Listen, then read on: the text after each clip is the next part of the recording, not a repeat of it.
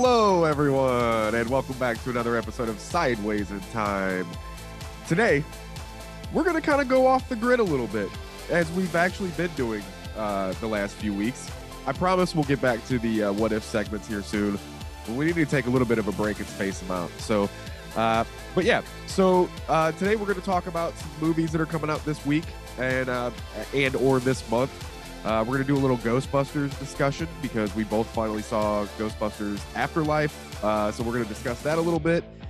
We've got some GCW news, some MLW news, some other little odds and ends. We're also going to talk about the return of Journey Pro, baby, here in Kansas Woo! City. Uh, and then we're also going to have the discussion Has WWE lost the ability to compete?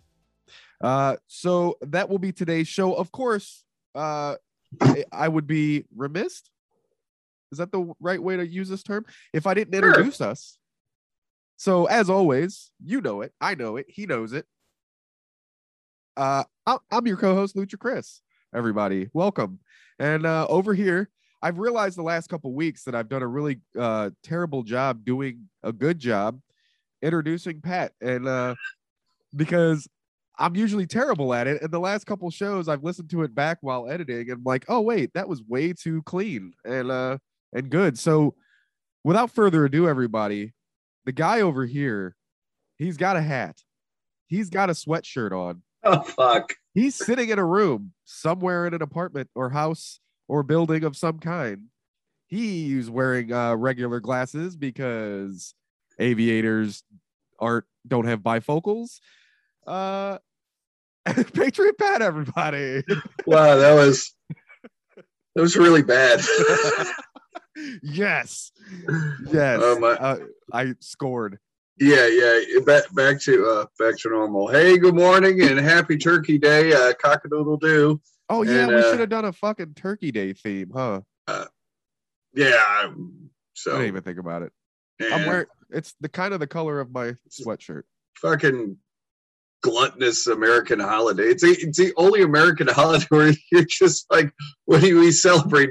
Fucking eating. We're Yeah, just we're gonna get fat and sleep, you know. yeah. We're there's gonna. I- I'm gonna keep myself from talking about uh the my thoughts on actual Thanksgiving. So yeah, I'll, I'll go with the gluttony. nothing more patriotic than that. Um, during the show today, I uh, I'm going to be sampling Rogue Beers, uh, Santa's Private Reserve, the Kringle Crusher. My buddy Ryan Babb sent me a picture of it. He's, he lives in Indiana, and so uh, last week Casey and I drove to Overland Park um because they had it. And if you look carefully, if I could get it close enough, uh, oh, before Oh. it disappears. Come on. You might have to put like your other hand behind it, possibly. There Yeah, okay. See, you see Santa dropping an elbow, but if you can see, look, he's dropping the elbow on. It's Krampus. So, so we're gonna So- crack this open. And I am not much of a beer drinker. Um, Pretty much, he's an alcoholic, is what he's saying. so, so if I say this thing's disgusting, I could be way off because the last the last beer I had was in May. That's We're- that's we're literally it's it's 11 a.m. right now, guys. Well, it's What- 11 11 17. eleven twenty. I ain't no drunk. 11, hey, Man, now I want a beer. Damn it, this is bullshit. I haven't drank since Halloween, so that's not bad. that face. So another reason you guys got to watch the YouTube channel because you got to see his face after he takes that first sip. There you go. oh man. So, uh anyways, guys, yeah, let's get started in the show. You know what I didn't do, which it's not that big a deal, but I did not start the stopwatch. Okay. So, let's talk about some movies because you still having trouble with that, huh? Uh, It's 8.3 alcohol.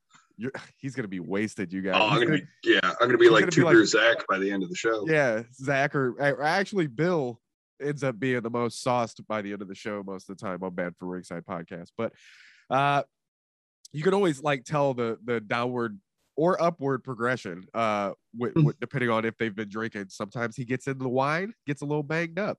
Uh and we're all yeah, usually about 45 minutes in, then it gets really entertaining. You they know, all just start it's, screaming it's at each good up until that point, but when, once you hit that tipping point, it's it's fun. so um this week uh, we've got a couple of movies. Actually, this month so far have, have dropped quite a few uh, halfway decent movies. You've got Marvel's Eternals, which I've still yet to watch yet. Uh, from what I understand, it hasn't gotten the best reviews, but I could really care less as long as I'm entertained. That's really the only reason I give a shit. Uh, Clifford the Big Red Dog. I know everybody's excited about that, uh, which I've actually heard is a halfway decent movie, surprisingly enough. Uh, and by the way, since we don't have a lot of, I, I looked at the uh, the like ages of the people that listen that tr- mostly listen to our show, and uh, it's up there in numbers. And so I know no children are watching or listening right now. So I do want to point out that Clifford the dog is 100% if it was a crayon color, he'd be dog dick red. Uh so what else? Um Which I wonder how big his red rocket is. I don't know. And uh, and to be honest, I don't even know if they go into his gender, which makes sense. His name is Clifford. So there's girls named Bobby, Clifford. Robert. Yep. so anyway, It's not one of those not one of those gender ambiguous that's one of the fun things. Like when my wife and I go out, they're like, Oh, it's Pat and Casey. You know, if you just heard us by name, you're like, Oh, or is it a guy and a girl? Is it two girls? Is it two guys? Which one's a girl? Which one's a guy? We'll never know. it's the same with me and you, Pat and Chris. Yeah, yeah. They don't know who the woman, who the man is. You know what'd be cool is if we Who's the top? Who's the bottom? We could do like the Back to the Future. Who's the I'm- switch? Who's the dom? I don't. Uh, wow. Uh, who gets do- fisted? so uh we could do like a ghostbusters 2016 thing after we've had enough of this podcast and we could replace us with a pat and a chris who are female and the show would not because they were female but be nowhere near as good as the original ghostbusters 2016 anyway so speaking of ghostbusters you They- saw they ghostbusters right suck really bad because the we don't we don't really have that high a bar. Man, oh no, we do. Uh, again, two weeks in a row. Speak for your fucking self. So, I actually, I, I went, I work at a theater technically, and I've worked there for, I don't know what, however long it's been since summer, early summer, and I have not once seen a movie for free in the theater I work at until? Until Ghostbusters Afterlife, which I which I finally just saw uh, this weekend, and you saw it too as well, correct? I saw it Friday night. Yeah, I think I saw it Sunday. Uh, what'd you think? I absolutely fucking loved it. Now, before we get into it, spoiler alert, just in case, because I'm I'm sure we'll probably get into some details. So if you haven't seen it and you care about spoilers, uh, I don't know what to tell you, but skip ahead or something, or you know, see. But yeah, maybe, maybe maybe we'll try to pay attention in editing to see when the Ghostbusters talk starts and stops, so you can fast forward or whatever. yeah, I'll put like a little timer thing up above or something. So, Yeah. but yeah, what'd you think? I I absolutely fucking loved it. Uh, I thought it had the same feel and fun as the first one. Um, and- and- yeah, and the second one too. Um, but this was just like this was kind of a direct sequel to the first one. It kind of ignored the events of the second one. So, but yeah, it was so much fun. And then the the little things like the sound effects were the same. Um, and uh, uh, the uh, the music and the uh, uh, practical effects. You know, I loved all that too. You know, it really connected the two universes. Um, yeah, it was just it, overall, it was it was a perfect bookend to the Ghostbuster series. Um, I'll get more into it because I know Chris has some stuff to say. Uh, yeah, that, I, I just want to start off first of all. This is one of the reasons why I always say that reviews mean fuck all to me most of the time. Uh, because I was just curious. Drink, take a little swig of, swig of that motherfucking beer. Oh, Uh, so I I just out of curiosity, not because I needed the the validation of their review, but just to see what they would say. And they said uh, on Rotten Tomatoes, the tomato meter, Rotten Tomatoes gave it a 62%, but the audience score is 95. So that's really all I give a shit about. Like the fans have liked it, but it got bad reviews. Even the people that there's these two guys in Kansas City on the news that do like movie reviews in the mornings, and they're fucking awful. Anyway, but they they review every decent movie as shit, and uh, that kind of bugs me. But uh, yeah, man, you know, other than Winston, uh, they didn't really tap too much into the second movie at all, which is fine. Uh, I thought it was awesome. Um, and in all honesty, in retrospect, after watching it and thinking about it, uh, it was pretty much the entire movie was pretty much a movie about uh uh what's his name Harold Ramis. yeah i mean uh, almost for, i mean literally the opening scene through the entire thing like Yeah, he was the there's a tribute to him, kind of. 100% but it was done so well like Yeah, like I was telling some friends of mine at work yesterday. it- I thought the 2016 movie was funny. It had funny moments, but it was not a Ghostbusters movie. It didn't have any, it didn't feel like Ghostbusters whatsoever, other than they shot laser beams at ghosts. You know, like they could have called it almost anything else and it would have been a halfway decent movie. But this one, I mean, first of all, uh, uh, Harold Ramis's no Ivan's son is the one who took over and yeah, Jason Reitman. yeah and uh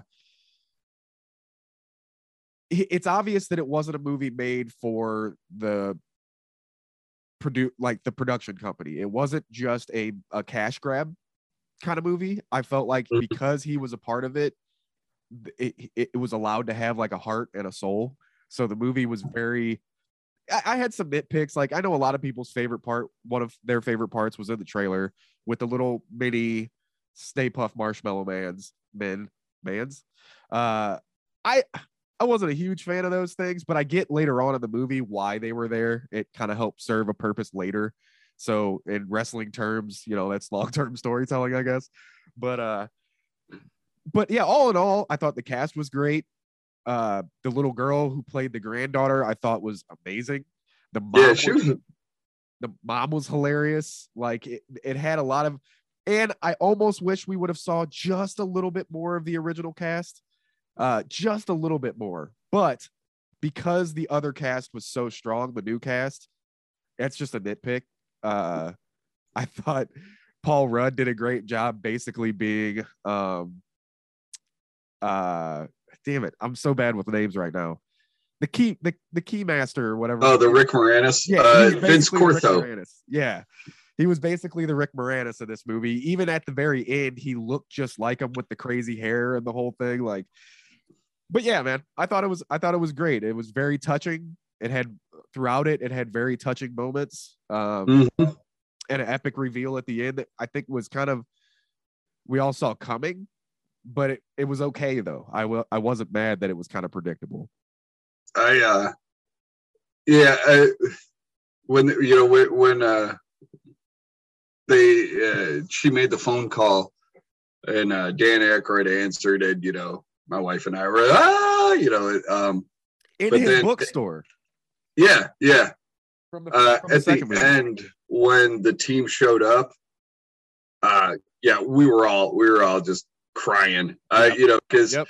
it okay so my stepdaughter she's 14 that's her like favorite movie she saw it when she was like four and just first latched onto it um and so she absolutely loved it my uh Cool. you know my wife grew up with that movie so she absolutely loves it and i mean yeah i saw i mean i've seen all three uh of the original cast ones in Right. theaters so i mean you know um but uh yeah so you know they just you know we were all just crying and stuff but they showed up and it, was so sweet and the way they did it was it, it was perfect um I agree. I, I have minor nitpicks. There was little things in the script, like when uh, uh, um, the granddaughter is is using the uh, the proton pack and shooting, and the mom is like, "Come on!" And I was like, "Yeah, that's kind of tropey, kind of cheap." I mean, you know, there's little cheesy things in the script Right. that, but it wasn't a bad script. It was just like a moment here, a moment there. Um, they, you know, that I was like, eh, you didn't really need that. But uh, but yeah, overall, it was just it, it was it was such a fun movie. And, it's, and it, it was a nice tribute to the uh, uh, the Ghostbusters IP. You know, so many little things. The Stay Puft Marshmallow. She, you know, when she goes down there and she puts the the the colander on on her head. Um, Yeah. which my stepdaughter went to Comic Con this year dressed as Vinz Clortho with That's the awesome. collar. She made the colander and everything. Um, yeah, if I get her permission, I might throw a picture up on the Sideways in Time. Um, That'd be awesome. but uh, uh, it, it was just it was it was just enjoyable and that's what i go to a movie for i go to be enjoyed i don't want to sit there and nitpick i don't want to think too much you Right. know uh, I didn't do very much of it with this one, honestly. Like normally I do, but I really, like you said, I have minor nitpicks, but I'm. It was good enough all around that I was able to just kind of bypass those things and enjoy myself. Oh, and yeah, yeah. The one nod I noticed that was that was a lot of fun is when Paul Rudd was picking out the ice cream. He was looking at Baskin Robbins ice cream, and if you remember in Ant Man, he was working at Yeah. Baskin Robbins. I was like, oh my god, that you know. So there was there was little things like that, and uh, yeah, when it comes out on video or Netflix or whatever they do, I'm gonna have to rewatch it to like pay attention to Yeah. the Easter eggs and the and the stuff that they threw in there because I know that they're scattered throughout that I just missed. So did you stick around after the credits and then after the credits? I stuck around for the because they, when they were revealing the cast and they said Sigourney Weaver and we were where the hell was Sigourney Weaver and then they Yeah. cut into her cutscene. So I saw that and then was there another one? I Yeah. can't So you had to wait till the absolute end, the very, very, very end, and it basically, if I remember everything correctly, how like setting the scene, they are. You hear Winston talking, and it kind of pulls out, and he's sitting in this at this desk, dressed all to the nines, looks real good, and he's he's talking about like he's he's basically talking about the past and then they pull out even further and it's the old ghostbusters building all gutted and like old and beat up and they open up the doors and then the echo one pulls in and he like stands up. So it's almost as if they were hinting that they could open it uh, reopen the franchise down the road if it made sense. And i was actually watching it was from a couple years ago but I was watching an interview. I don't remember what what company it was with, uh, but it was Dan Aykroyd and Ivan Reitman. Um, or actually, it was no, they were just talking to uh, uh, uh, Jason Reitman. Anyway, and he was talking about how if they if they wanted to, and Ivan was there too. Shit, I my brain is mush. Uh, about I'm wondering. this is before this movie was a go, before this version of the script was going to happen. This is when it was still one of Dan Aykroyd's scripts. But they were talking about would you franchise it out? And the one thing that Dan Aykroyd said was if we can make characters that people love enough, like we did the, the first time, then I would love to be able to pass the torch to a new generation of Ghostbusters. And it only makes sense. With this franchise, you can do it as long as you got the right people behind it, like anything else. And they do. So in Mhm. all reality, if they're making Winston almost like the the the guy who's because he looks like he because he's the millionaire. He's the one that like was the most successful of the three or of the four, apparently, according to what they said in, in Afterlife, like what he did after the Ghostbusters. So like it only makes sense that he's got the money to front to open it back up and like start the world back over of you know. So who knows? Tech- Well, and that was that was one of the complaints about the 2016 Ghostbusters that uh, that I heard was they they were trying to do a reboot, whereas if they just did it as like you know in the same universe, I thought so Um, too. Yep. you know, and and they said you know if they would have picked a different city, Chicago, L.A., whatever, New Orleans, Yep. it had to be you know, and then you know just reference like that. There's like Ghostbusters chapters throughout Yeah. um, you know, then I think it would have done better. I think what rubbed people the wrong way, if they if they're anything like me, is it was just like, no, you guys aren't the the Ghostbusters. You Right, you might right. be Ghostbusters, but you're not the Ghostbusters. You know, you, you know what I mean? And it's I that agree. kind- you know, and I mean, I guess Aykroyd and uh, Winston were in the 2016 one, maybe. I, I don't were, know. I but they didn't. They they all three of them were in it, but they didn't play. They didn't play uh, Peter, Raymond, or Winston. They, uh, what's his name? Ernie played like this. Uh, he he had like a like a funeral home service, and that's where the car came from. So, and he was like the girl's uncle. Uh, Bill Murray was that anti ghost guy on TV. He was like against ghosts and he didn't believe they were real or whatever. And then Dan Aykroyd, I think, owned a bookstore or something. I, like it, I, it was something weird like that. But they didn't play their characters from the movie. They just had cameos. Okay, so yeah, and that makes it even worse. I mean, Yeah, Yeah. exactly. But So- they all had high enough hopes to be in it. You know, they thought it was supposed. Apparently, what I heard about the 2016 one is that it was a, and of course they'd say this, but I believe it's kind of true because first of all, the cast was pretty good. It's not like anybody in that cast was weak. They were no, all they're they're all, great actors, comedic geniuses. Exactly. So that wasn't the problem. Apparently the script was amazing. But and that's why that's that when they when Bill Murray and Aykroyd and all of them read the original script, that's why they agreed to be in it regardless of what their role was. But then the studio decided they wanted to make a ton of changes last second to appeal to the toys and everything else that they completely stripped the majority of the original script and it turned into the goofy, stupid movie that it turned out to be. So by that point, they had already roped in the original cast for whatever it was. And so again, it had its funny moments because I think that's part of what was probably there in the original script was some of those moments. But all in all, the story itself just kind of sucked. It wasn't that good. and They didn't. The thing with the original Ghostbusters is it was a, a horror comedy.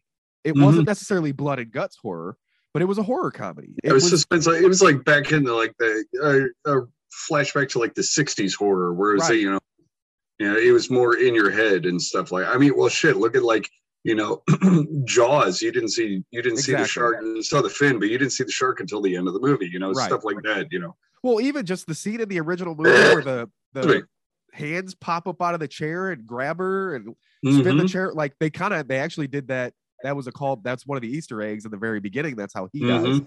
But like it's it's creepy stuff. And like the 16 2016 one, it was just kind of hokey and for Yeah, I was gonna say it, it. It sounded hokier and which like i said it had its moments. I've watched it a few times. It's funny. It's fun to watch but you have to completely let go. And i think to circle it back this movie made up for that one. So now i can actually i feel like maybe i'll be able to enjoy that one a little more because this one turned out so well. You know what i mean? Like it didn't get ruined it's just a standalone movie it doesn't have to be connected it's just a fun Yeah. movie that and I'm, i appreciate that about this one because if it wasn't for this one i'd be a little bit harder on that one still but yeah i thought it was great and if they open up to a, a new franchise because of this one i'm not so worried about it to be honest that's that that's what I was getting at. To where if they open up, you know, Winston, um, who is a doctor now as well, it's Right. somewhere between after the two and afterlife. He got his doctorate. Congratulations, Doctor Zeddemore. yeah but uh, um, if they open it up and it, you know, like I was saying with the different chapters, if they did something like that and you had a, you know, then they could do other things. I mean, you think about it, you can do, you know, you could do another movie, you could do a cartoon, you can do comic books, you could do a video game, you could do, uh, you know, all these different things. Uh, you know, a TV show, whatever, but you can have it in different chapters as long as you have that spirit and that strength of like you know the writing the humor in there. You know you have the same kind of humor and stuff but um yeah you, you you could open it up to to different things. Not saying you have to do all those things but yeah Right. you could open it up to to another avenue. All in all all in all i'm just i'm i'm satisfied with how it turned out. I i can't wait to see it again which is like something that's rare like it happens quite a bit because i do love my movies but i like I, i'm actually considering going back to the theater to see it again since i get to see it for free regardless but oh and that was the other thing i saw it in screen x which i don't know if you know what that is but at the b&b theaters the the Screen X, and I don't know how much I like this. I liked it a little bit during the movie. Like- suck it. No, uh Screen X is it's the screen, it's a massive, massive screen, but then certain parts of the movie it extends onto the walls next to you. Oh yeah. So it was actually way better during the movie than the example they they show you before the movie on how it works. It made me dizzy as fuck. Uh, but during the movie it was fine, and it you know it ha- helps add a little bit to it. Um, but yeah, I was I, I was all around I was uh I was pretty happy and and uh and excited that it turned out as good as it did.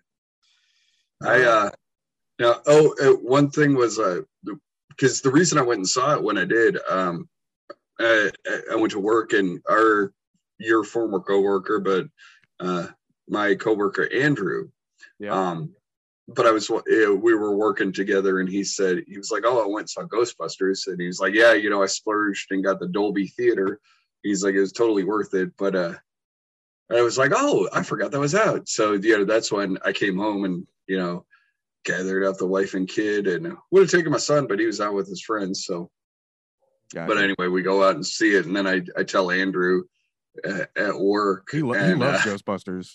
oh yeah, oh yeah. Well, he's you know He's got all the I think he's, figures and I think he's closer to my age. Um, yeah, yep. You know, so I think he's know, like so- between me and you, honestly. yeah, I think he's right around forty. So. yeah. you know, he was like like that prime age of like youth wise. But anyway, um he uh we were talking and I was like, Oh yeah, when the old team showed up, we were all crying. He goes, I held it together until uh um Egon put his hand on his uh granddaughter's hand. He's like, then I was like, oh fuck it, you know, and, and he was like, Yeah, I, I cried like a baby and stuff. Yep. I but uh I knew going into it that apparently I was going to get emotional because I do during movies, and so because I knew it was coming, I got I got choked up, but I didn't cry. I was, but Oh, I I haven't watched. I haven't watched it the second time yet, so we'll see. I yeah, I, I cried. I uh yeah, see, I uh yeah, I cried like a baby and then I hear my wife and she But yeah, it was it, it was fun. Okay, yeah. So Ghostbusters, I give it I give it four and a half Rogue Santa's Private Reserves Kringle Crushers Oh, out of five Kringle Crushers. Look at that. Krampus is fucked. Yeah, Uh, fuck Krampus. So fuck him in his hairy ass. wow. I'm feeling a little buzzed. I don't know how the rest of the show's gonna go.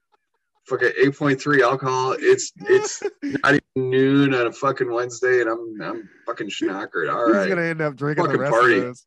Oh, Oh man. man, my titties are gonna be out by the end of the show. dude if you don't if you don't just film yourself after we're done with this drinking the rest of that and if for just for the youtube channel i don't know what we're doing here uh I might have so- it done. I might have it done by the end of the show. this might be a four-hour episode. Who knows? I might just fucking ramble. Chris will leave, and I'll just be. And then, and just then start just start well Yeah, just- just fucking rambling, you know, it fucking, you know, go straight up Ted Nugent on you. Ever, Oh. then you gotta eat from the land. Let's not do that so anyway so uh so last week uh jcb from banned from ringside actually sent us a rant that not because it was late on his part but because i was actually early on my part which is rare. Uh i had the podcast edited and ready to go be- by the time he had sent me the rant. So we didn't have one last week but this week i was advised it will be on its way. Uh so without further ado welcome back from Banned from Ringside podcast. We have the rant of the week from Jason Cornelius Bell. We'll be right back. He's heating up. This is banned from ringside. What's up, everybody? It's your boy JCB, Jason Cornelius Bell. I'm back from, with my weekly rant. This week's rant is about the Survivor Series. I had a huge problem with the both the men's and the women's Survivor Series matches. Usually, in matches like this, I would think you would take the time to put guys over, put girls over, somebody that needs that extra push, kind of like the money in the bank. You know, um, even though it did go to Nikki ASH, she took that and won the title off of it. It didn't necessarily propel her into uh, new heights, dare I say, but it at least you know, jumped her into being a uh, world heavyweight or world champion for the women.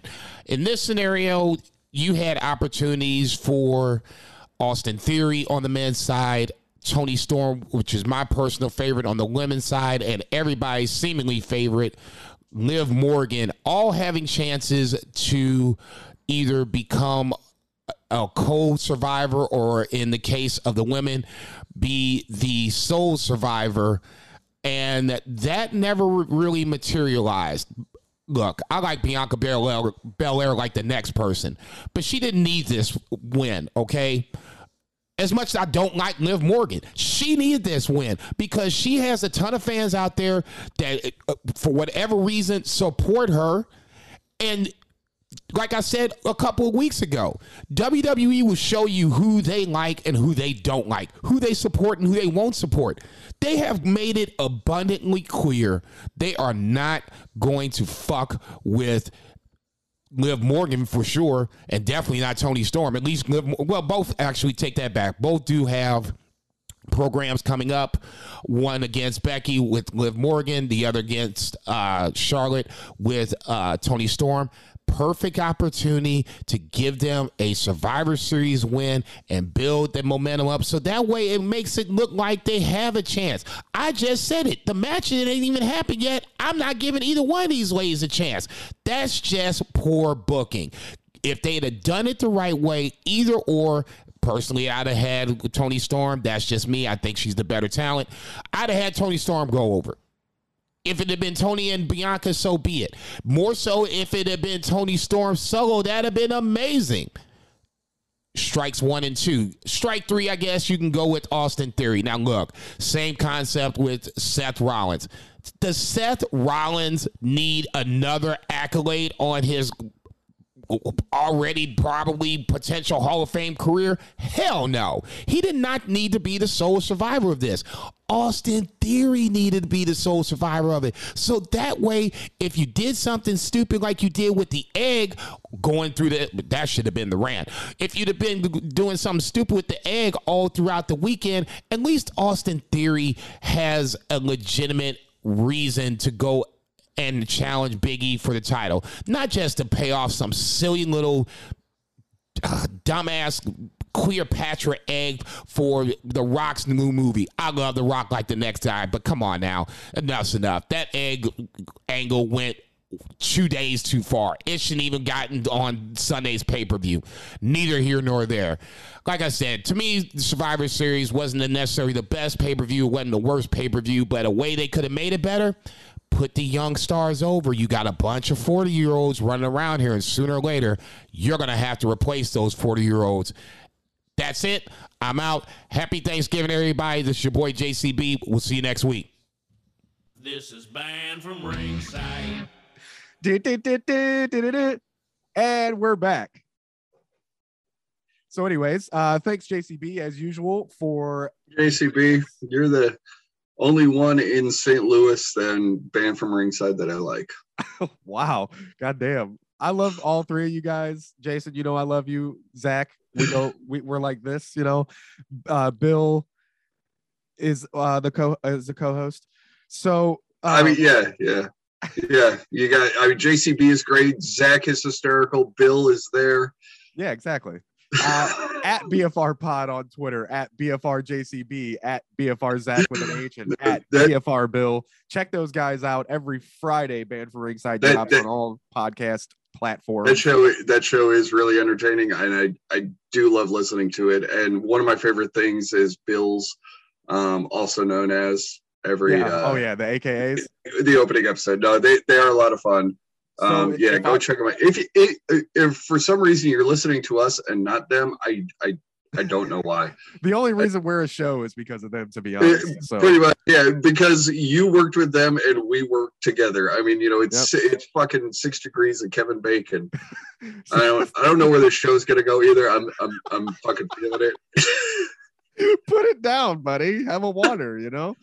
Oh, it's man. it's it's like it's like vanilla balls. you need to get some of those fucking uh peanut butter pretzels from Costco. Uh so Yeah, like last week. They're like 767 for 17 pounds. yeah, it's pretty ridiculous. So hey, I wanted to move on a little bit to some wrestling news outside of the uh, JCB rant this week. uh, I had tweeted out. This was before I really saw what was going on. I had, I saw some rumblings of it, but I didn't really get into the details of it. And then this morning, I had tweeted that I was I I saw a good future coming for GCW. Um, they just even even all uh uh of the hardcore deathmatch stuff aside, I feel like GCW is doing some some pretty cool things. Um, and what I did notice was I saw GCW and I saw Hammerstein Ballroom, I was like that's pretty cool, but I didn't think about it.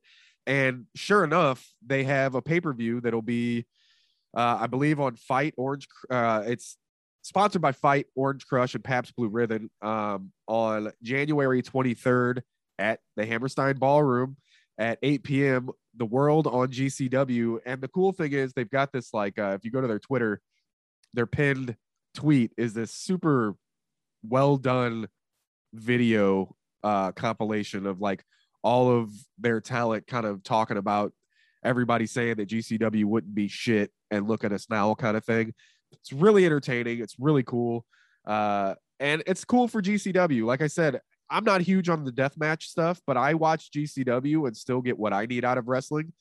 Um, and I think the talent that they do have, aside from the deathmatch stuff, is still really, really good. Um, and it's kind of like the new heart and soul of what ECW was, or what was supposed to be what ECW would become. Um, and, I, and I'm really stoked for them, man. They've got a sweet lineup. A lot of uh, guys and girls that have been wrestling for years um, on the independents and elsewhere uh, that are finally starting to get the recognition they deserve.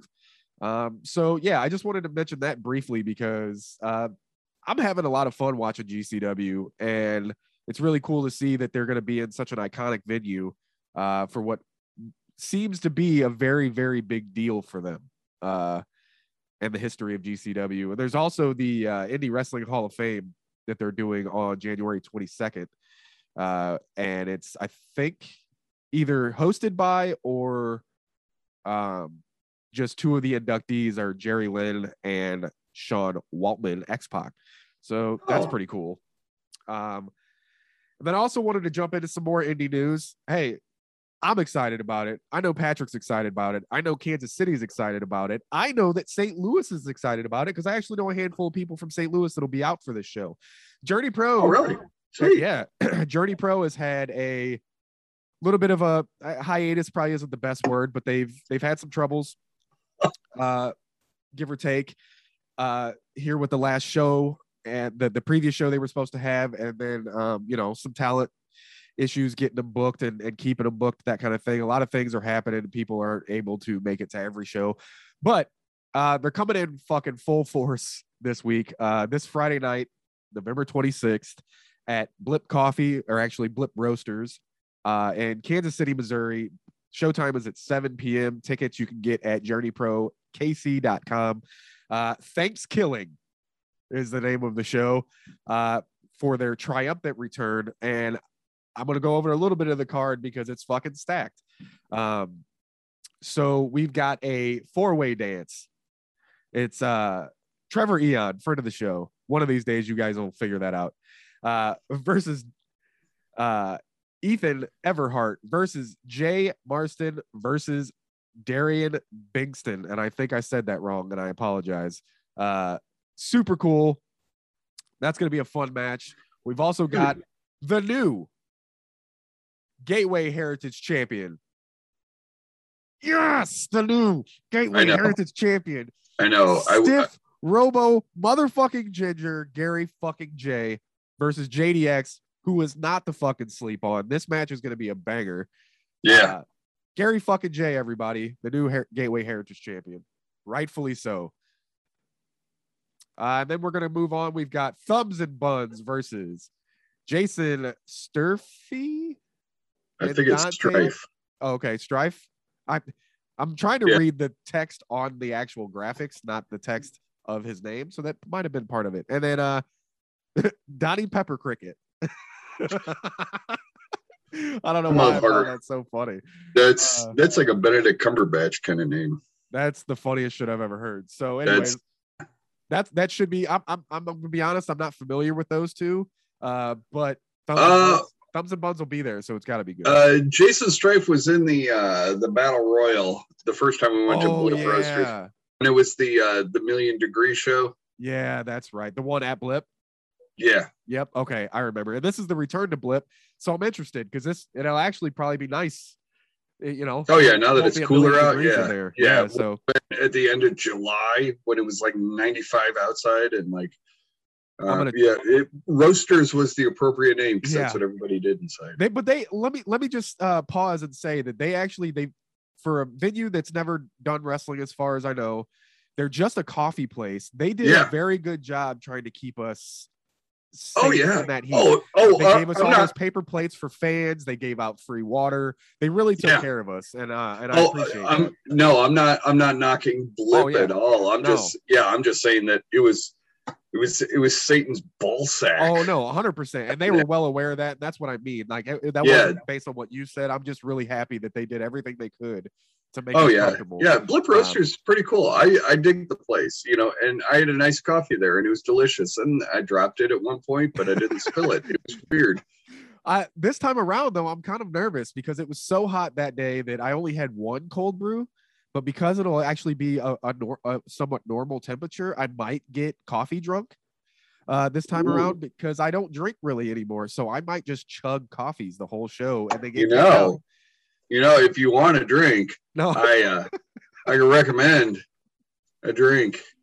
So It's, uh, next up next, yeah, we don't, I'm good, man. Thanks. Uh, we've got Luke Langley, Langley, uh, versus Christian Roach versus Dallas Cade. This is the bottom of the that's gonna be- can. I don't know if everything settles, but it's just it's really bitter. You're supposed to shake it up first.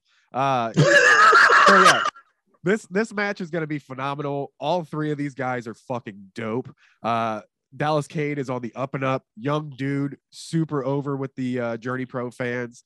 Super, super rad. Christian Rose, one of the more brutal and gnarly wrestlers that I've seen in the Midwest or in the Indies in general, and one of the best talkers there is in the business.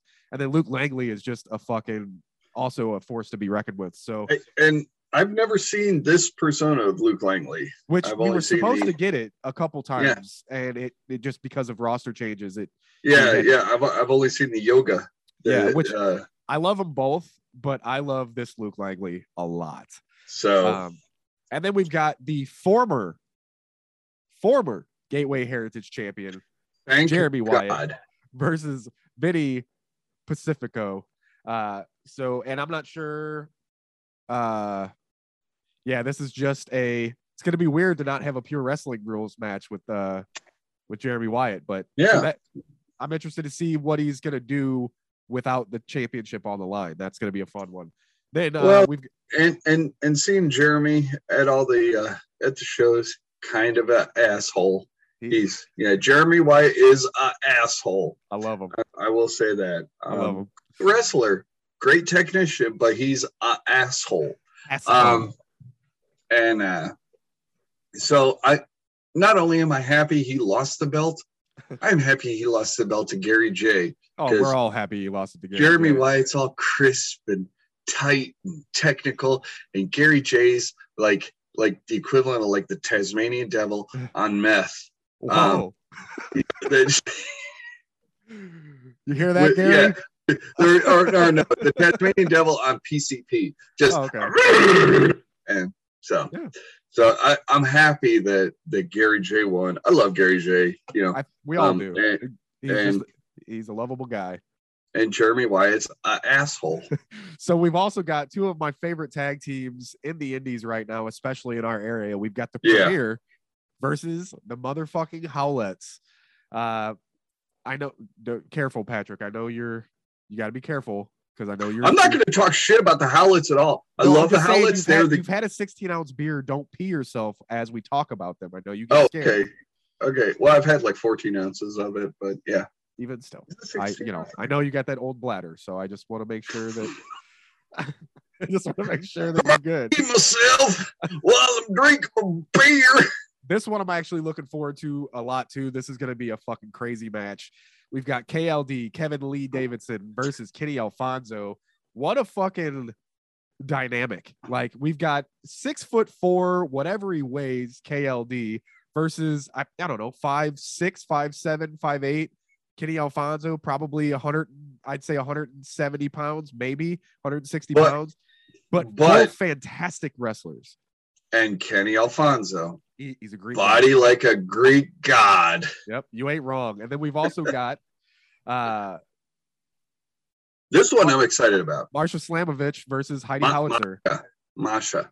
Ma- That's what I say, Marsha. Yeah. Marsha, Marsha, Marsha, Marsha. Yeah, this is awesome. Masha This is the return, Slamovich. The, the return of Heidi Howitzer as well uh, to Journey Pro. She was there for the Lemonade Park, uh, the tournament that we had, and she got a ticket. So this is uh, her return to Journey Pro.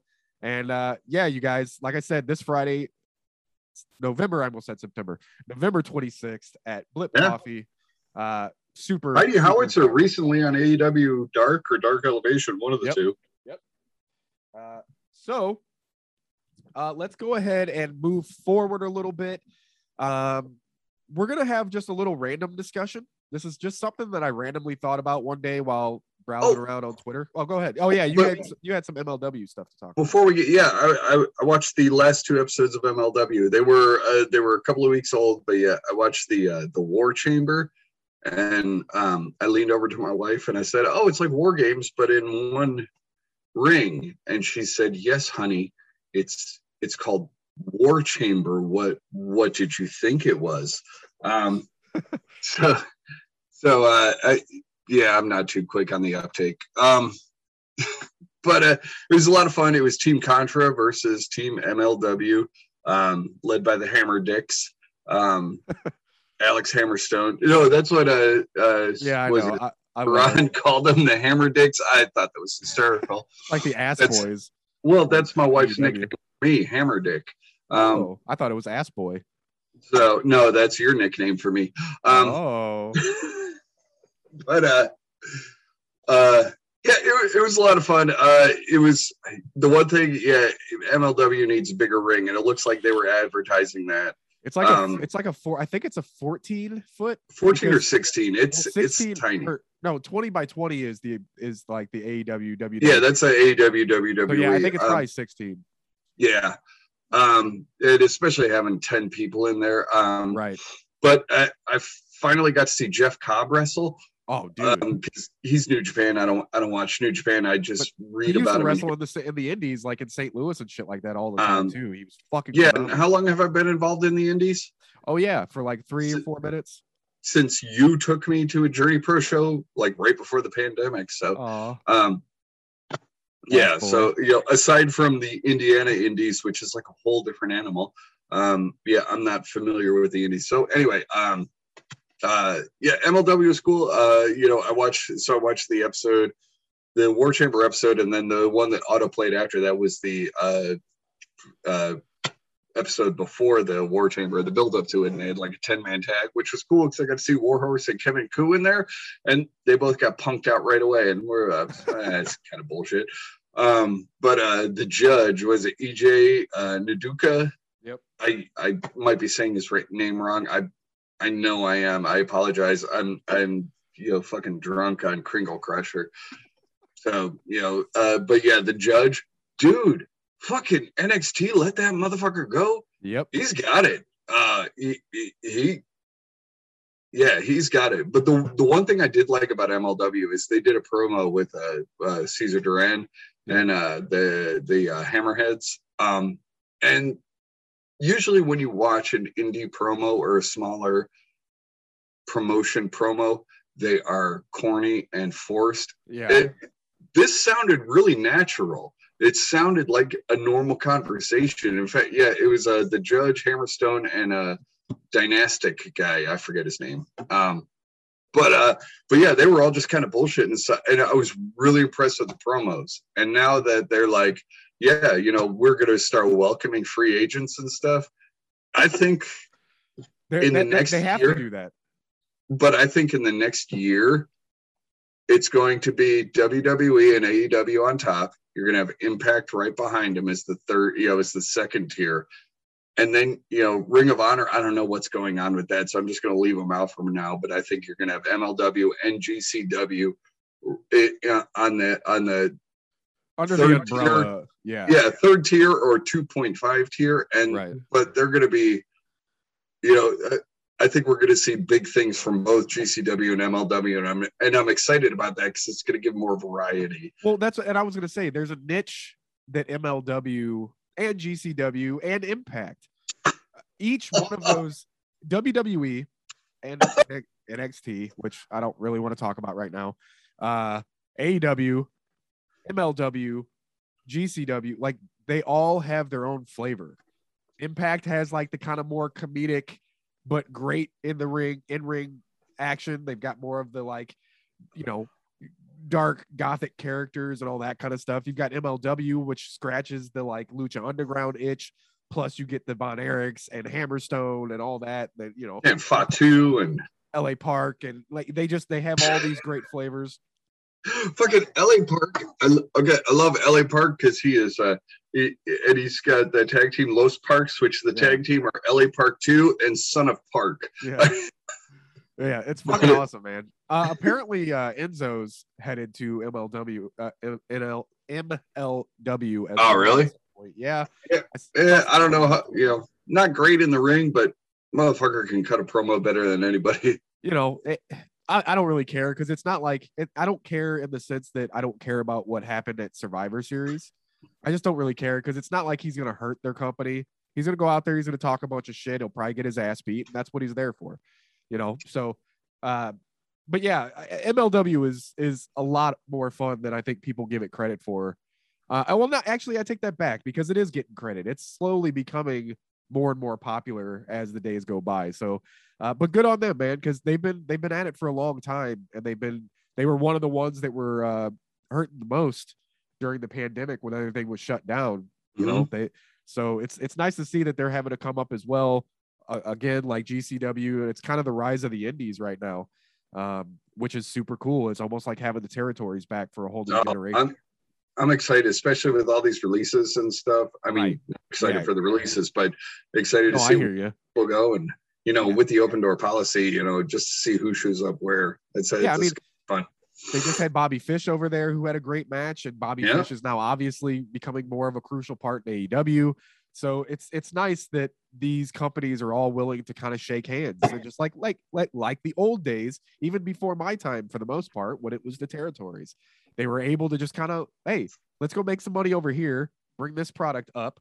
And then when we get kind of stale, we have a place else to somewhere else we can go. Yeah. That's to keep the company from getting stale and keeping the talent from getting stale. That's one of the problems with WWE. We're seeing the same fucking four or five people rotated in and out of the main event so much so that it's like, okay, we have nothing else we can we don't you know, yeah, I just I, I like seeing all these indie promotions shaking hands and trying to just make money for everyone. Like that's it's a business that's lucrative now. These people can do this full time and it's not in the WWE. It's a very exciting thing, regardless of AEW or not.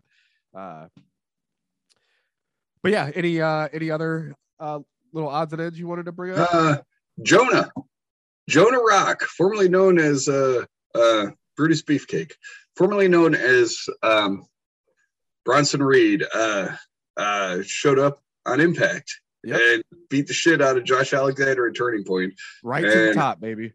I'm very happy because I've always been high on uh, on Jonah. Um, so yeah, and then there was a, what another round of releases, uh, which we hope you guys enjoyed the uh, the little sideways, Sideways in time, time theater. theater. Um, but uh, yeah, another round of releases. Fucking some of them I could see, some of them you know hit row kind of threw me for a loop. So I listened Um, to Top Dollar on uh on bank or uh Busted open. Busted Open talking. I listened to him too. Yeah, and uh it's interesting his take about it. He really kind of, without saying it, made it sound like they all of our suspicions about WWE literally just Yep. hoarding talent to have them, so no one else could. He didn't say that. He, that was not his But- words, so don't quote me. But the way he made it sound, where he was like, "Okay, I've been doing this. You know, I've been doing 20, 30 minute matches for quite a few years now and killing it." And then you guys get me here and say, "Ah, no, we need to have you. We need to see what you can do first. But then he's like, "Okay, so put me in the ring. And then if he did, he was in there for four, five, seven minutes. Yeah, they give him a squash match, and it was like, well, you know, which you know, hey, I wouldn't have known who Top Dollar was or any of those guys were without NXT and WWE. So, No. so that good on them on that. But I'm glad they got to spend that little bit of time to make themselves known so that wherever they end up, they're going to be fine. Like he said, when the first people to reach out to you when they find out is like Hall of Fame Yeah. talent and like legends, like Mick Foley was one of the first people to apparently reach out to a bunch of them, like, hey, I don't know what the hell they're doing over there, but you're going to be fine. You're good. You're good. Well, and and listening to that interview, I actually uh because I liked his in ring work, but uh Ashante Adonis Tahuti, Yeah. um, I became a bigger fan of him. He is Oh, he is amazing. really he's but like you know in the interview Swerve he's like he's really cool and really you know I, I really I really enjoyed that interview. So um uh yeah, it's, yeah, a, it, it's listening kind to of Busted mind-boggling. But um, yeah, the one that got me was Morrison. I was like, what the? You just you bring this dude back after he, you know, was. Lucha Underground champ and Impact champ, and you bring him back and you throw him in a tag team with the Miz. And I was like, okay, I could see that to get him reacquainted with the WWE universe. But then that's all you fucking did with him, and then you cut him. I don't know if it's because they cut Frankie Monet and he requested his release. I don't know, or, Well, or she was- was going. She was ready for him to be gone so she could unload. Oh yeah, and I don't blame her at all. I don't either. What everybody said about the releases, what you know, fucking Tony Khan has said, what uh, the talent has said, what you know, all those people have said. Um, you know, I I kind of agree with. Um, I was also listening to 83 Weeks, and uh, Bischoff was talking about how WWE is publicly traded company, so they kind of have a different rules to Right. to play by and stuff. So um, I can understand that, but at the same time, it's just you know, I don't know. It, it, it is a weird thing because it's like you know, I'm I'm sick of WWE and like what they're fucking doing with talent, and I'm like, oh no, you know, but then they're releasing talent, and I'm pissed that they're releasing talent. So I know it's like it seems a little hypocritical, but it's like no, I just I want there to be better fucking stories. I want there to be That's more all they need. stories. You know, They've yeah, got it- talent. They've got some of the best talent in the world. There's no arguing that. It's not on the Mhm. talent. It's WWE's inability to be creative and tell long-term story. Like Hangman Adam Page's story was literally over two years long. yeah, it was from the birth title. of AEW up until earlier this literally, month. literally all in, all the way up until he just won that title from Omega. They've been telling his story nonstop, consecutively, all the way through to this championship win, and it's still not over yet. Like, and within that story, they've been telling stories that has been telling stories. Like, they, I, I don't Oh watch yeah, I don't care about I, I I care about wrestling. I I love to watch wrestling, like in ring wrestling. But there's no point in investing in these matches or paying money for a pay-per-view or a network like Peacock or whatever the case may be, or watching USA or Fox if there's no story being told. What am I investing in if I don't know why they're fighting? Because they're not fighting for a championship, and if they are, the championship doesn't mean shit anyway, you know. And then on top of that, why do I care if X versus Z happens? Like I, because because what? Like they they bump shoulders in the locker room, and like now they're like, oh, you that's that's bullshit. I'm I'm fighting you. Oh, that's what their creative feels like half the time, and it's awful because they have such great fucking talent. Yo, Um, they yeah, they they have some I mean literally some of the best talent in the world. Um So- you know, top to bottom. speaking of WWE and their inability to keep up on creative with some of the other amazing up and coming promotions, not even up and coming, just ones that have been around forever, but are just now starting, finally starting to get some shine. I wanted to have a discussion, like we had said in the beginning of the show, uh, about do you think WWE still has the ability to compete? So let's say because right now it's it's obvious we've all we all see them because everybody's obsessed with them. The ratings on AEW are not quite eh, eh, you know they're about half to you know three quarters of the ratings that WWE gets. But you got to look at the playing field. WWE has been around for ever at this point as far as entertainment is is concerned. I mean, what Raw's been on over 25 years. You know, and- SmackDown is just right around 25 years. yeah it's somewhere close within 20 years at least eh, or more like and they're a public company, like you had mentioned earlier. So there's all these ele- elements that no matter what, I think comparing ratings at this point is is not really relevant. When you when you look at when you have your finger on the pulse of what people are saying about these promotions, there you still have your diehard WWE fans. My brother is one of them. He loves the WWE. He does have his nitpicks, but he almost refuses to move away from them because it's what he grew up with, and I don't blame him. I get that. That's why I get so angry because I grew up with WWE too. That's the one I want to see succeed, but it's not, in my opinion. It's Yeah. lost me completely, even more so now than it was in like 2011 or whatever it was when I stopped watching the first time, when it was like uh, uh, uh, uh, Berto Del Rio and Yeah, that was like, that, and that was what Punk and Batista and uh, Cena. unfortunately, yeah, because they did and have a great Orton talent and- there too, but it was the Divas era, and I, Mhm. you know, who cares? I, I'm, people do, but I don't. Uh, my point being, though, when it comes to back in the day when it was WCW versus WWE, and it was the, the Monday Night Wars, Vince, I feel like Vince isn't anywhere near as hands on as people say he is these days, because back then yeah, he was an on-screen character, so it seemed like he was more involved than maybe, you know, obviously he's involved 100%. It's his shit. But I feel like he was really actively trying to make sure that everyone was allowed to do what they had to do to make their product the best product, not the most lucrative product, not the you know, because it's different now, and you it's hard to compare back then to now because everything's different between social media and the amount of money and backing and sponsorships that WWE has.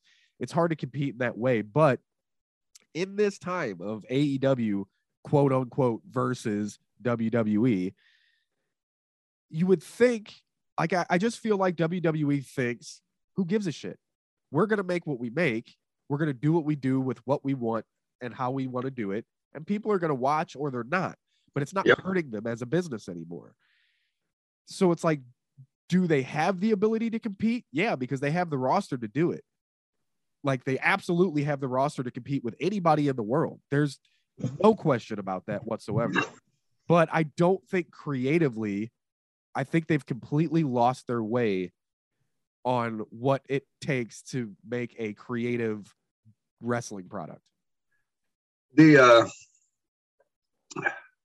yeah i mean they you know one thing is they kind of been resting on their laurels um yeah you look from 2001 they had the little blip of tna um but from 2001 up until 2019 they had literally no competition Right. so Yeah, they could T- do what they want T- TNA and you Impact had- didn't count really. Yeah, but I mean, it, it was drawn, you know, a million, million and a half and stuff. I apologize if I'm slurring. I'm fucking drunk. Um, so if my shit doesn't make sense, I'll fucking blame it on the Kringle Crusher. You're Um, making perfect sense. Um, right there, Kringle Crusher by Rogue. Um, Santa dropping an elbow on Krampus. Uh, you ain't gonna see that shit in WCW. WW. What? Fuck. Word. Uh, you drunk is me sober, which is So- ridiculous. Um, so yeah, they had no competition for 20 years. And you had people tuning in. I mean, you had people watching Raw from the jump, people like me, Yep, same. people watching Raw from jump, and it didn't matter what the fuck they did, they were gonna fucking watch Raw. That's the audience that's watching Raw now. You're you you have a fan base of millions that are just, you know, it's Monday night, it's time to watch Raw. Or it's, you know, it's Monday night, I'm gonna DVR Raw, or it's you know, if you work Monday night, it's Tuesday after work, I'm gonna fucking watch the DVR, watch it on Hulu or whatever. You know, you're gonna get those fucking ratings just because you've been around for fucking ever. I mean, you know, you know, like Raw's been around for over a quarter century. Right. Yeah, I think it's going close to 30 years. And Oh, it kudos to. to them. Um, but it's just you get to the point where it's, you know, if you have no competition and you're getting millions of viewers anyway, it doesn't matter what the fuck you do. They've shown it in the past. They don't give a fuck what they do. One of my biggest gripes is um, the raw creative. They write for an audience of one. We all know who that one is. You know, Right. and and you know, you said he doesn't have a hand in creative. He can change shit on a dime. Oh, he He can't. can read the he can. script He and go. Yeah, it could be 7:30 before the fucking show goes on. He goes, "No, this is shit. Rewrite it." 20, 28 years, by the way. Okay, 28 years. Um, so so he could change shit on a dime and have you rewrite a whole fucking show. What's the fucking point of having a writer's room if you if only one person can come in, if you're only writing for that one person and whatever the f- it depends on what the fuck he ate that day. Right. If he has heartburn, he could go in and go, no, fuck Ricochet. He's he's not going over and take him off the show. And you know what? Rewrite the whole fucking show. Ricochet sneezed in the bathroom. Yeah. Get him out of here. He's fired. God damn it. Well, and that's the thing too. So I was obsessed with they they did that docu series on on the original network called the Monday Night Wars. I have all th- Mhm. uh, two or three seasons, whatever it was. I I love it, even though I'm I'm well aware it's a one it's mostly a one sided story. But my point is, one of the big things factors that they had brought up numerous times is that over in WCW, creative over there, like Bischoff and them, would change things moments before they went on the air, and that was part of the decline of their product, is because there was no there was no coherency to what they were doing as far as telling their stories. And now all of a sudden, right now all of a sudden that's what WWE does almost on a daily, like on, on a show basis. The difference is WCW did not have the the the, the platform that WWE has now to keep them floating. Now they Yeah. don't have to tell coherent stories. Coherent stories. They can literally go off and do whatever they want, and they're fine because they're selling T-shirts and toys. Yeah, and and people, you know, they're people have been conditioned to that. It's just Probably like getting Peacock, Peacock money too, regardless of whether they're using the WWE portion. Yeah. not. So it's just you know, well, this person money was despite bad- themselves. this person was a bad guy last week. Well, he's a good guy this week, so forget about last week. Oh, okay. That, you we know, saw how well and- that worked with Big Show all those years. So fucking waste. But I mean, um, I had something I was gonna say, and I forgot about it. I, I think I'm just gonna say titties. hey, everybody loves those. Uh, so I think the consensus technically is can WWE compete? Yes. Are they or will they? Highly unlikely. They're see that's it. They can only they can only sail this boat for so long because people, you know, uh, you know, word is getting out about AEW. I think you know. I think over time AEW's uh, gonna rise, and I think over time people like me who've been diehard WWE fans their whole fucking life Same. are are gonna be like, you know, this fucking sucks. And you you were talking about AEW all that time, and I, you know, the only reason I didn't watch it is because I cut the cord. Right. And finally, I was like, you know what? You when they did that one giant thing releases, me and my wife were like, fuck this. Let's check out AEW. Yeah. Um, and And You- you, you- saw how excited I got when I talk about AEW, and then Yeah. I was like lackluster about the WWE. Like, yeah, I was Yeah. paying attention, but like, listen to this though. Like, there, it, we would get in trouble for talking at work because it would take me like forty-five minutes to an hour and a half to tell you one little story that happened on Dynamite. you Like- describing Luchasaurus, I was like, what the fuck? It shouldn't work, but it does. You know, we should put him on that list last week. Yeah, yeah. On- well, on- on- Most Him awful gimmicks to get over. Fucking Jungle Boy shouldn't work either. I mean, fucking Jungle Boy. Um, I think it was Anyway, actually but- Busted Open again. They had mentioned the same. That I had thought the same thing. They mentioned, I hope one day down the line, like the name Jungle Boy d- does not sound like a world champion, but No. Jungle Jack Perry does. But uh, you know, I think if he just goes to Jungle Man, that, that would I think he'll be good. It, it.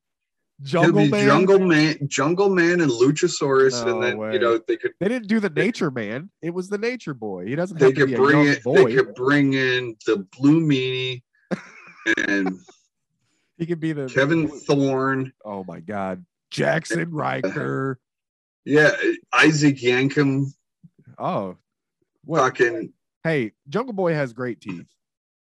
So anyway, no, I I fucking I I, lo- I love Jungle Boy. He's phenomenal. But um, I don't know what the fuck we were talking about. All I know is AEW is great at storytelling, and WWE is shit at storytelling. oh, oh, at this point, I want to make the 12 month, uh, the pay per view every month. And not only that, but having the fucking, you know, uh, blood money specials. Yeah. Um, so, so you can't have long term storytelling. Um, you you have three week, four week storytelling, sometimes even two weeks. Sometimes it's like, oh fuck, we need another match. right. Let's throw Kevin Owens in there with uh, Bobby Lashley, and we'll just make a storyline. Which they Uh, know you they're going to book a good match because Kevin Owens versus Bobby Lashley sounds Oh, great yeah. on paper. banger, but who's excited for it when it's like, oh why? yeah, Ke- Kevin Owens shit in my shoes, so now I'm mad at him. Oh, What? shucks. Why? why do you shit in your shoes? You don't just shit in somebody's shoes for no reason. Like at I've- least I've, Eh. it, have it. at least with like Roman Reigns and the blow and the bloodline, like there's not really a co there's not like a a blatant story being told other than we're the fucking shit. We're the best. We are the kings of our domain. That's but that's enough story to Yeah. build off of. Exactly. even building off of that. Like no, it's just for them and no one else. And that's like, what? Well, why? You have so much fucking talent. Why aren't you in, including any of these people? You could be building. That's why people shit on AEW in the beginning because there were so many factions. And I'm not gonna lie, I'm a massive faction fan. I've always been a fan. And the uh-huh. reason I'm a fan is for the reason AEW seems to be doing it, and that's because, like, uh, Inner Circle, for example, like that's a group of guys that they didn't necessarily know what to do with on their own. And so, because of that, they put them all in a group and now they all have a place in the raw. They all have a place. They all have a story that can be told. Sammy Guevara breaking off and doing his own thing and then winning a championship. Like there's all these different stories that can be told between factions. So, okay, WWE, you have like three or four of them now. You just got rid of one that was on its way up that would have done amazing. oh, Like Hit Row was amazing, you know, and so it's just like, oh, I wa- I was talking about Hurt Business. I forgot about Hit well, Row. yeah. That's- I mean, shit, hurt uh, Like that's what I'm saying. They have a, a handful of them that, like, between the New Day, the Bloodline, the Hurt Business, Hit Row. Uh, you know, I don't watch anymore, so I'm not really sure if there's any more than that. I'm sure there is. but- um, It's just, I don't know, man. They, there's so much potential, and I think that's what gets, like I said, I think that's what gets me most upset is that I want to see that product work. I want to see it do well. I want to see that roster happy behind the scenes so that they seem happy in front of the cameras like the AEW crew. Like it's just and and I mean, don't part of it is. Part of it is they can't be fucking happy behind the scenes because they don't know if they're gonna get that phone call from Johnny Ace. Hey, we're releasing you because of budget cuts. Well, and that's a great point. See, that's the other thing I was going to mention, and I I wasn't thinking about it. So you would think in any other time frame, look, man, we're we're on we're on the chopping block, all of us. Any one of us Mhm. could be fired today. So tomorrow we're going to go out. We're going to have the best match we could possibly have. We're going to prove that we should stay. But they're doing that, and they're still being fired. So it's not about are you doing well enough in our company? It's we don't need you or want you. We just had to have you. Like that's blatantly obvious at this point. And I mean, like, you know, if I were to say name a better in-ring performer than Morrison, you know, every everybody it's subjective. But Right. if I were to say, is Morrison one of the best in-ring performers? You would have to. Absolutely. Know, you, you cannot deny that the dude is phenomenal in the ring. No, he's fantastic. Yeah, He's always Um, been fantastic. and and then on promos, I mean, the shit, the shit with him and fucking uh, uh Miz, Yeah. those were some of the funniest shit. I mean, Miz is great on the mic, but yeah, fucking uh, uh, Morrison be with, and, and then they fucking cut him. If they're gonna cut Morrison of his caliber, if they're gonna cut Bray Wyatt of his caliber, Malachi Black, fucking Braun Strowman, all these people, they're gonna cut people of that caliber and that that status on the roster. You know, you look at somebody like fucking um, uh, uh, Drew Gulak, Right. or, uh, fucking Drake Maverick. Look at that. He's cracking me up on Twitter, by the way, Drew Gulak. and uh but like they cut they cut Maverick and then they brought him back only to cut him a year later Yeah. and just- which if you have not seen that video that Drake Maverick made go or Rockstar Spud or whatever he is now yeah. fucking go see that because holy shit, that came out 10 minutes. I he had to have known beforehand because he had to have made that beforehand.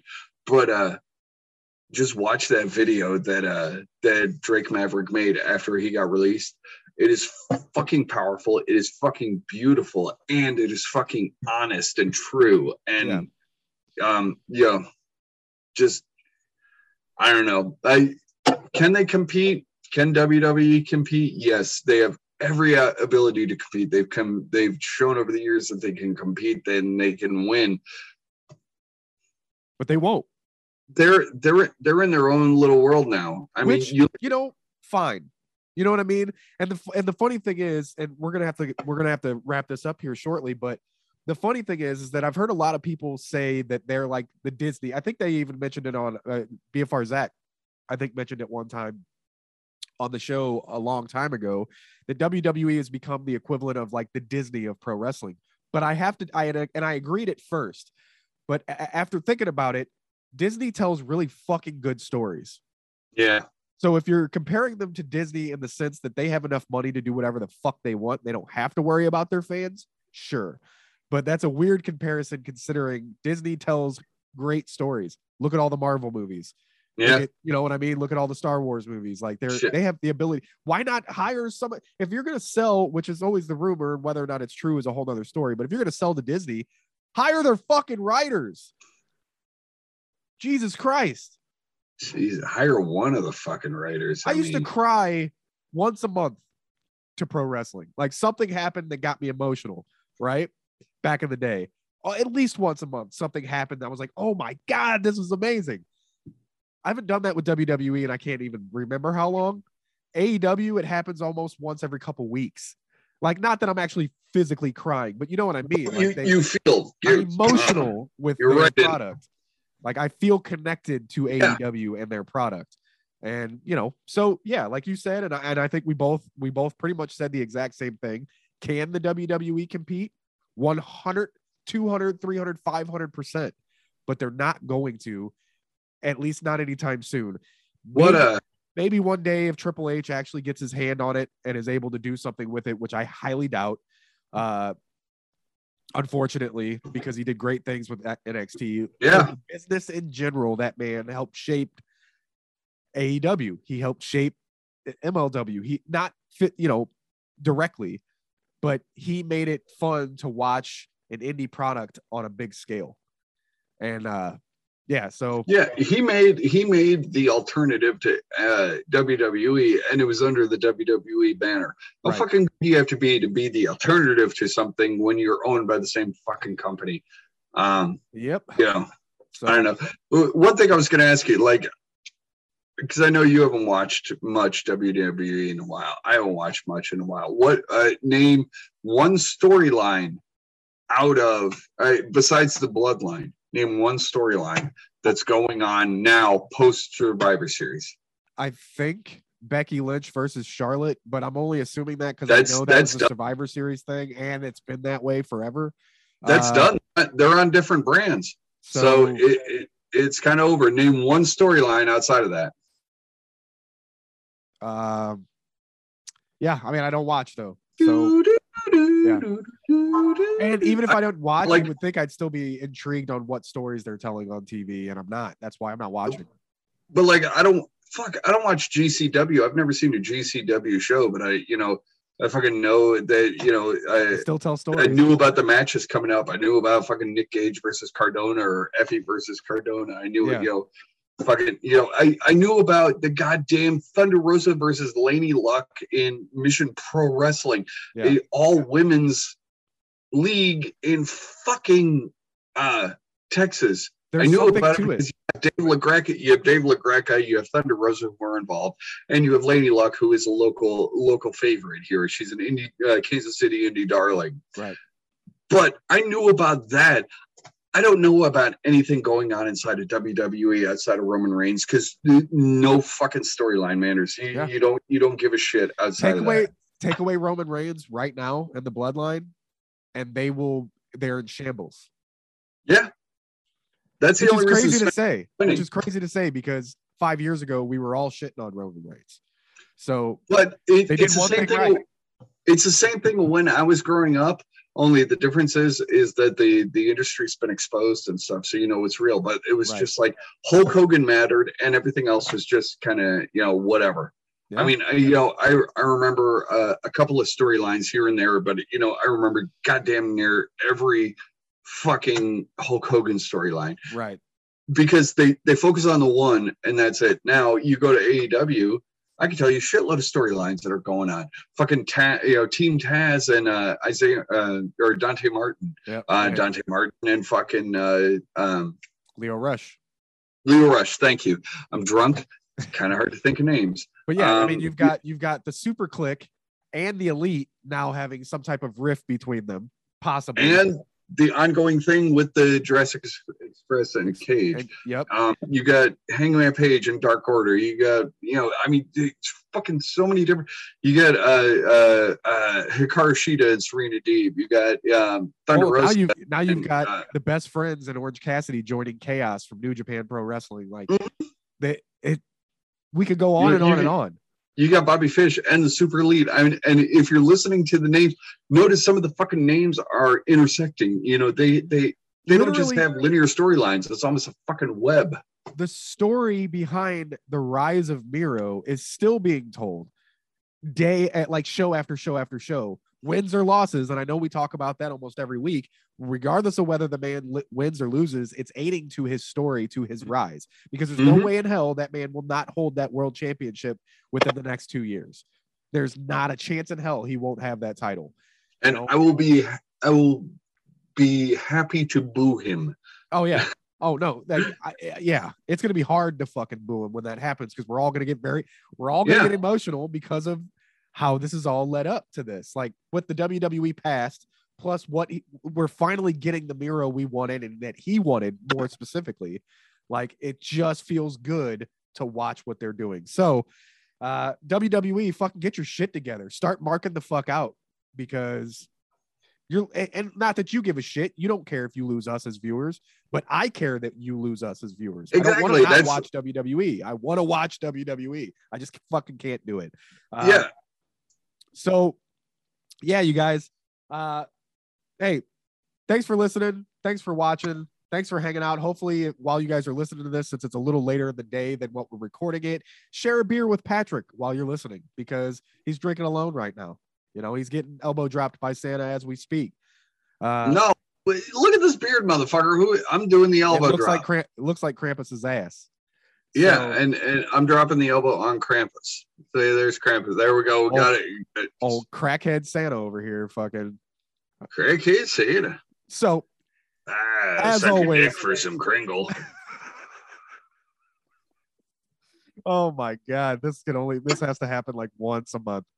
Uh so again, thank you guys for listening. Thank you guys for watching. Of course, head over to Sideways in Time Network on YouTube, like, subscribe, tell us how you feel about each episode. Uh, you know, we we love you guys, even if we say we don't. Hey, uh for Banned from Ringside podcast, for BFR JCB, for BFR Zach, for BFR Bill, uh, for uh, Stardom Podcast, for the Smitty Show, for uh, I'm trying to think of other podcasts that I want to shout out. Was it was Kevin WK's show?